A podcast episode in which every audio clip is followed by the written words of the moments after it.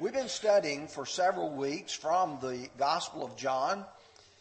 And one of the things that you will notice is that John is picturing for us our Savior and how he dealt in the lives of real people. It wasn't as if he just walked about and didn't concern himself with all those people with whom he had interaction and those whom he met. The Lord loved people and the Lord lived with people and had a profound impact on who they were and how they lived as well.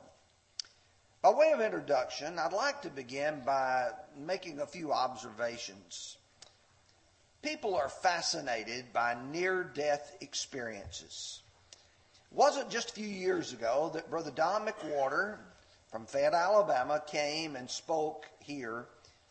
And Brother McWhorter revealed an event that had happened to him not too many weeks prior. He had gone into the hospital in Tuscaloosa for heart procedure, a heart surgery.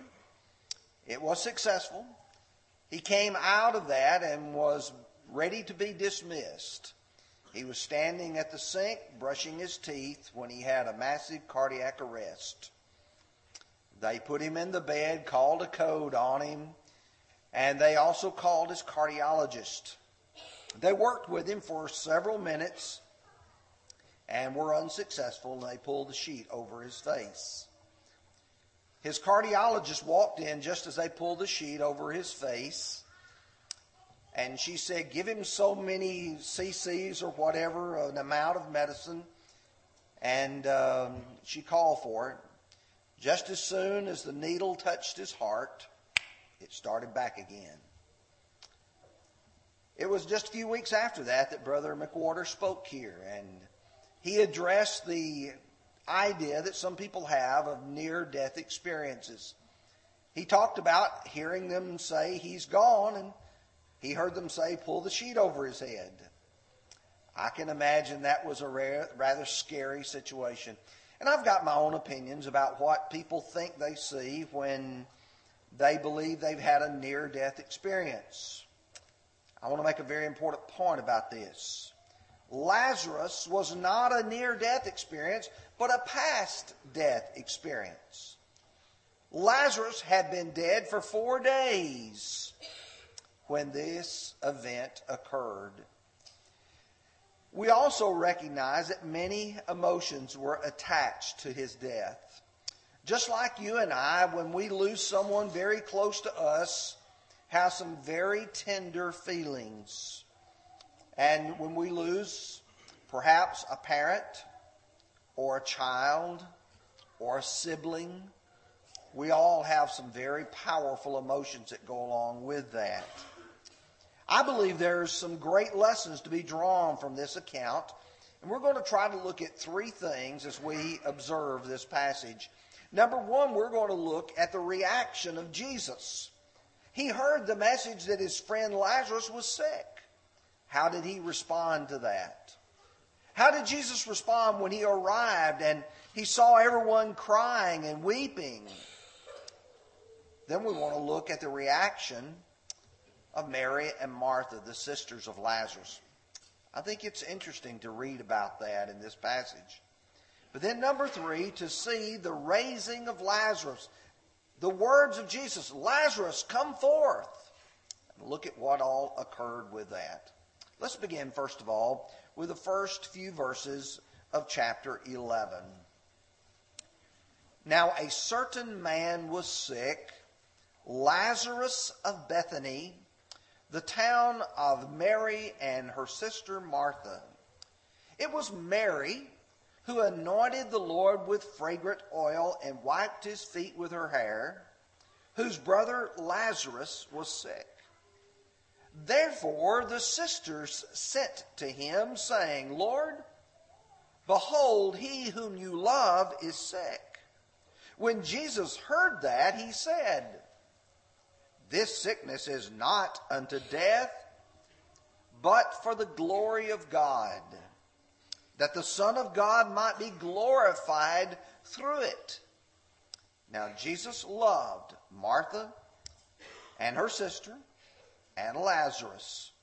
So when he heard that he was sick, he stayed two more days in the place where he was. Then after this, he said to his disciples, Let us go to Judea again. The disciples said to him, Rabbi, lately the Jews have sought to stone you, and you are going there again? Jesus answered, Are there not twelve hours in a day?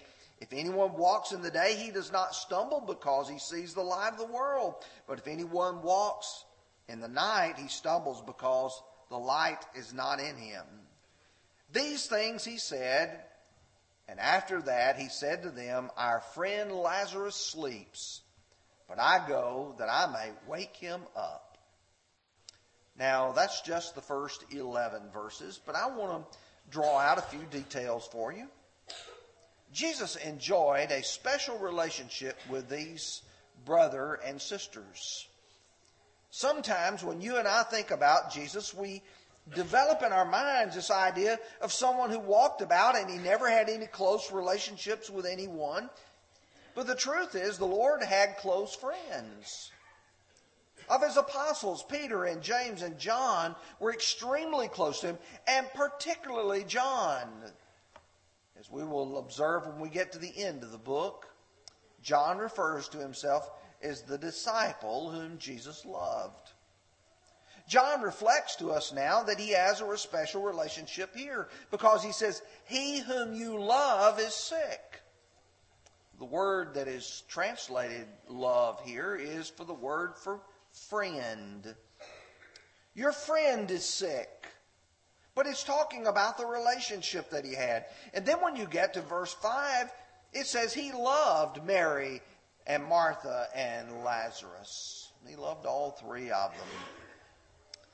We're also told here that this Mary is the same one that anointed his feet with oil and wiped them with her hair. Now, when John writes this, this is in the past. But when John is speaking, this is a future event. In fact, it's in chapter 12. If you just want to notice with me these first few verses here, it talks about six days before the Passover, Jesus came to Bethany where Lazarus, who had been dead and whom he had raised from the dead, there they made him a supper, and Martha served, and Lazarus was one of those who sat at the table with him. And then Mary took a pound of very costly oil of spikenard and anointed the feet of Jesus and wiped his feet with her hair. And the house was filled with the fragrance of the oil. And you know that Judas goes on and complains that this should have been sold, the money given to the poor, but Judas didn't care for the poor. He wanted the money that was found within it. I often like when I read about people to see if the Bible tells me more about them. And in this case, it does. It tells me in Luke chapter 10 a little more about how the Lord met Martha and Mary. And I would say that we have several sisters in the audience. And I would imagine of those of you who are sisters, usually one of you has one type personality and the other a little bit different. Listen to how Luke records this. Now it happened as they as they went that he entered a certain village and a certain woman named Martha welcomed him into her house. And she had a sister called Mary who also sat at Jesus' feet and heard his word. Now listen carefully as you get to verse 40. But Martha was distracted with much serving. And she approached him and said, Lord, do you not care that my sister has left me to serve alone? Therefore, tell her to help me. And Jesus answered and said, Martha, Martha, you are worried and troubled about many things. But one thing is needed, and Mary has chosen the good part that will not be taken away from her. Martha was the kind of woman who was always concerned about is there food on the table? Is there going to be enough food for everybody to eat? Is my house clean? Is everything ready? And folks, there's nothing wrong with being concerned about taking care of necessary items. Mary is evidently a little more laid back and not as concerned with that because she sat at Jesus' feet. She's hearing what Jesus has to say. And, but I think when you get down to verse 41, when he says, Martha, Martha, you are worried and troubled about many things. Jesus is trying to tell her there's a lot of things that you have focused on. I think it's interesting when you go to chapter 12, you will see she's the one who's serving there as well. I think it's also interesting that when you get to chapter 12, that Mary is also the one now sitting at Jesus' feet. Jesus often stayed in Bethany at the likely the home of Mary, Martha, and Lazarus. In Matthew 21, it says, Then he left them, went out of the city to Bethany, and he lodged there. Now in the morning he returned to the city. He was hungry. John 11, 18 tells us that Bethany was near Jerusalem, about two miles away. So the Lord would go to the home of Mary, Martha, and Lazarus, just over the hill, we would say, of the Mount of Olives. Now, let's focus a little more on the details here. They sent for the great physician. They knew that Jesus had power, and I find it interesting that the Lord, after he gets the message, according to verse 6, he waits two more days before they leave. And yet, when he arrives, Lazarus has been dead for four days. That means that it's taken two days for them to travel. That tells you that they're all the way on the other side of the Jordan. They're not nearby. Jesus knew what he was going to do. He had already told them that this is with the glory of God. He also told them that Lazarus had died. Jesus knew he was going to raise him from the dead. But now, if you think about the reaction of Jesus, there's a couple of things that just really, to me, draws us out. If you look at verses 35 and 36, Jesus wept. Then the Jews said, See how he loved him. Do you know what is so remarkable about that? Jesus knew in just a few minutes he was going to say, Lazarus, come forth. He knew Lazarus would rise from the dead, and yet he wept. You know, I go to funerals all the time. Funerals for Christians. Funerals where the family knows my loved one has lived a godly life, doing everything that was right and good that they could do. And yet they still weep. And someone says to them, Oh, you don't need to cry. You don't need to weep because you know where they're going. Yes. Jesus knew Lazarus was going to rise, but he was emotionally concerned. He loved Lazarus and this family. You drop down to verses 33 and 38. Therefore, when Jesus saw her weeping and the Jews who had come with her weeping, he groaned in the spirit and was troubled. Verse 38 Then Jesus again, groaning in himself, came to the tomb. Oh, yeah. He was moved emotionally. You know why? Jesus cares. He cares. Now let's look at the response of the sisters. Verses 20 through 32. Now, Martha, as soon as she had heard that Jesus was coming, went and met him. But Mary was sitting in the house. Now, Martha said to Jesus, Lord, if you had been here, my brother would not have died. But even now, I know that whatever you ask of God, God will give you. Jesus said to her, Your brother will rise again. Martha said to him, I know that he will rise in the resurrection at the last day. Jesus said to her, I am the resurrection and the life. He who believes in me, though he may die, he shall live. And whoever lives and believes in me shall never die. Do you believe this? She said to him, Yes, Lord, I believe that you are the Christ, the Son of God, who is to come into the world.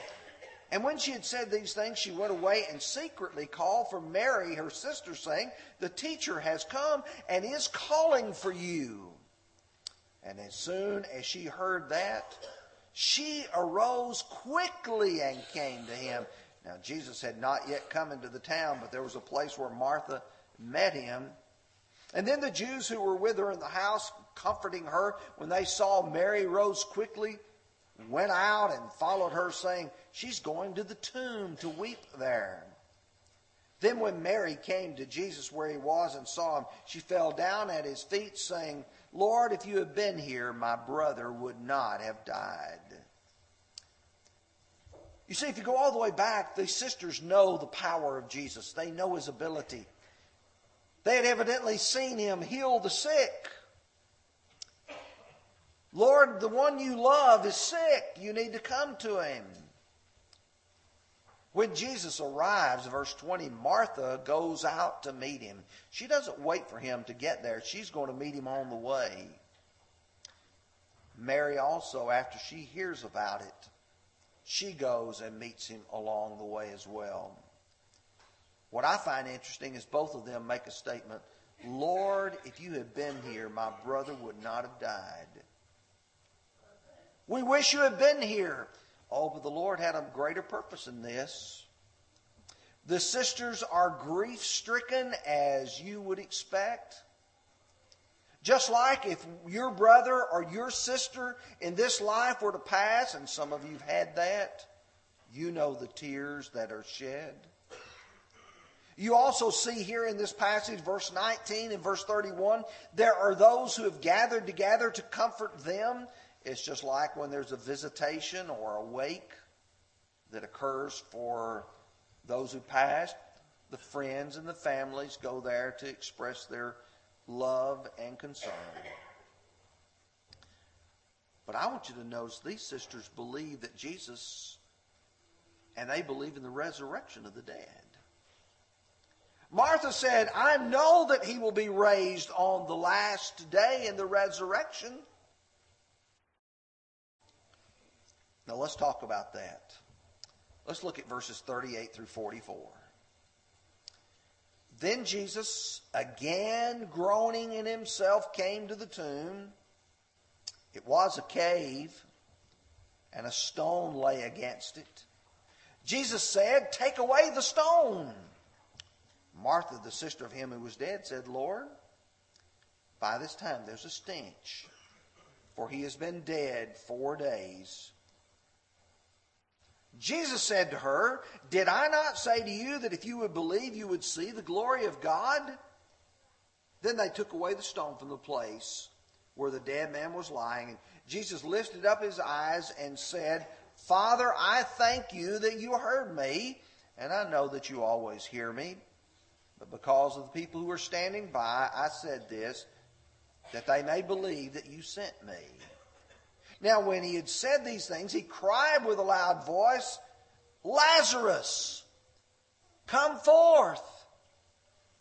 And he who had died came out, bound head and foot with grave clothes, and his face was wrapped with a cloth. And Jesus said to them, Loose him and let him go.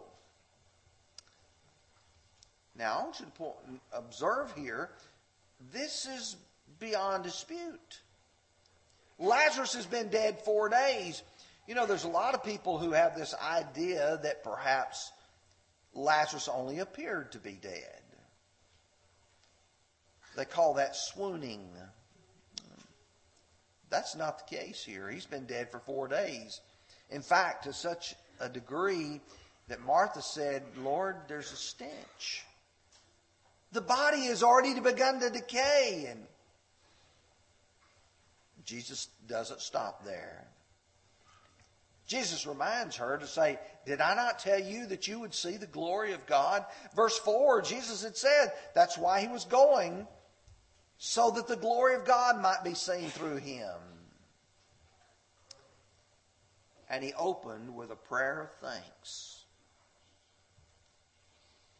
Why did he do that? Obviously, always wanting to thank God, but he did so publicly, verbally, so that people could hear him, so they would know that God had sent him. What I find interesting is the way Lazarus comes out. The text tells us that he was bound, hand, feet, even had his face wrapped. It was like a mummy. Lord said, Loose him and let him go. Untie him of all of these grave clothes. Now, what's really remarkable is if you follow what else happens. Here's Lazarus now, a man who has been dead, who's been raised to life. How's anybody going to deny that? Look at the verses that follow, verses 45 through 47. Then many of the Jews who had come to Mary and had seen the things that Jesus did believed him. But some of them went away to the Pharisees and told them the things that Jesus did. Then the chief priests and Pharisees gathered a council to, and said, What shall we do? For this man works many signs. Wow. How are you going to deal with this? It's one thing to turn water to wine. Maybe we can figure out some way to explain that. But how do you take people who were born blind, like John chapter 9, and give him sight? How do you take a man who has been lame, and everybody knows that in John chapter 5, and you give him the ability to walk? But to top it off, you take a man who's been dead four days and you raise him from the dead. Hmm. Jesus has the power to raise the dead. Go to chapter 12, and you'll, again, this is later after the, right near the time Jesus is going to be crucified. Therefore, the people who were with him when he called Lazarus out of the tomb and raised him from the dead bore witness. That means they're telling everybody. For this reason, the people also met him because they heard that he had done the sign. Verse 19 The Pharisees, therefore, said among themselves, Look, you're accomplishing nothing. Look, the whole world has gone after him. You see, the enemies of Jesus have not let it dawn on them. He has this power, he has this ability. It comes from God, and we don't know what to do. We don't know how to address this thing. So they come up with one solution They've got to kill him. The person that is able to raise the dead, heal the sick, teach God's word, they're going to kill him. What prejudice against him. Chapter 11, verses 49 and 50. And one of them, Caiaphas, the high, being high priest that year, said to them, You know nothing at all nor do you consider that it is expedient for us that one man should die for the people, and not that the whole nation should perish. Verse 53 From that day on, they plotted to put him to death. Now, here's what is so remarkable that won't work. Because the same God that raised Lazarus at the request of Jesus God is going to raise him from the dead as well. Now, what should we conclude? What should we derive from all of this? Jesus has the power over death. When the Hebrew writer was trying to explain the role of Jesus in coming to this earth, he said, Inasmuch then as the children are partakers of flesh and blood, he himself shared in the same, that through death he might destroy him who had the power of death, that is, the devil, Jesus came here to destroy death, to provide life. But then you are forced with the recognition that we still die. Oh, but that's because death is going to be destroyed at a particular point in the future. When he comes again and he raises everybody from the grave, that's when Jesus will have conquered death. 1 Corinthians 15, verses 23 through 25. But each one in his own order Christ, the firstfruits. Afterward, those who are Christ at his coming. Then comes the end when he delivers the kingdom to the Father, God the Father, and puts an end to all rule and authority and power. For he must reign till he has put all enemies under his feet, and the last enemy is death. You see, Jesus, when he returns again, will ultimately slay death. That's when everybody who hears his voice will come forth. Remember John chapter 5, verses 28 and 29. Marvel not at this, for the hour is coming which all that are in the graves will hear his voice and come forth. They that have done good to the resurrection of life, they that have done evil to the resurrection of condemnation. Which brings me to the final aspect. Will you be raised to eternal life or eternal death.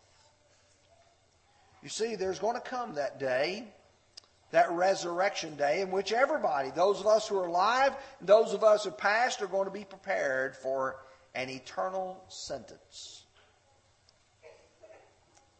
If you are not yet a Christian, we'd like to encourage you to be obedient to the gospel call. Do you believe that Jesus is the Christ, the Son of the living God? If you do, repent of your sins. Turn your back on those things that you've done wrong. Confess his name before this audience. Say, I believe that Jesus Christ is the Son of God. And then, as Acts 22, verse 16, Ananias said to Saul, Why are you waiting? Arise and be baptized and wash away your sins, calling on the name of the Lord. If you have already done that, and you're a Christian and you have got difficulty of sin in your life, why not confess it and let's pray about it? If you need to respond, please come while together we stand and sing.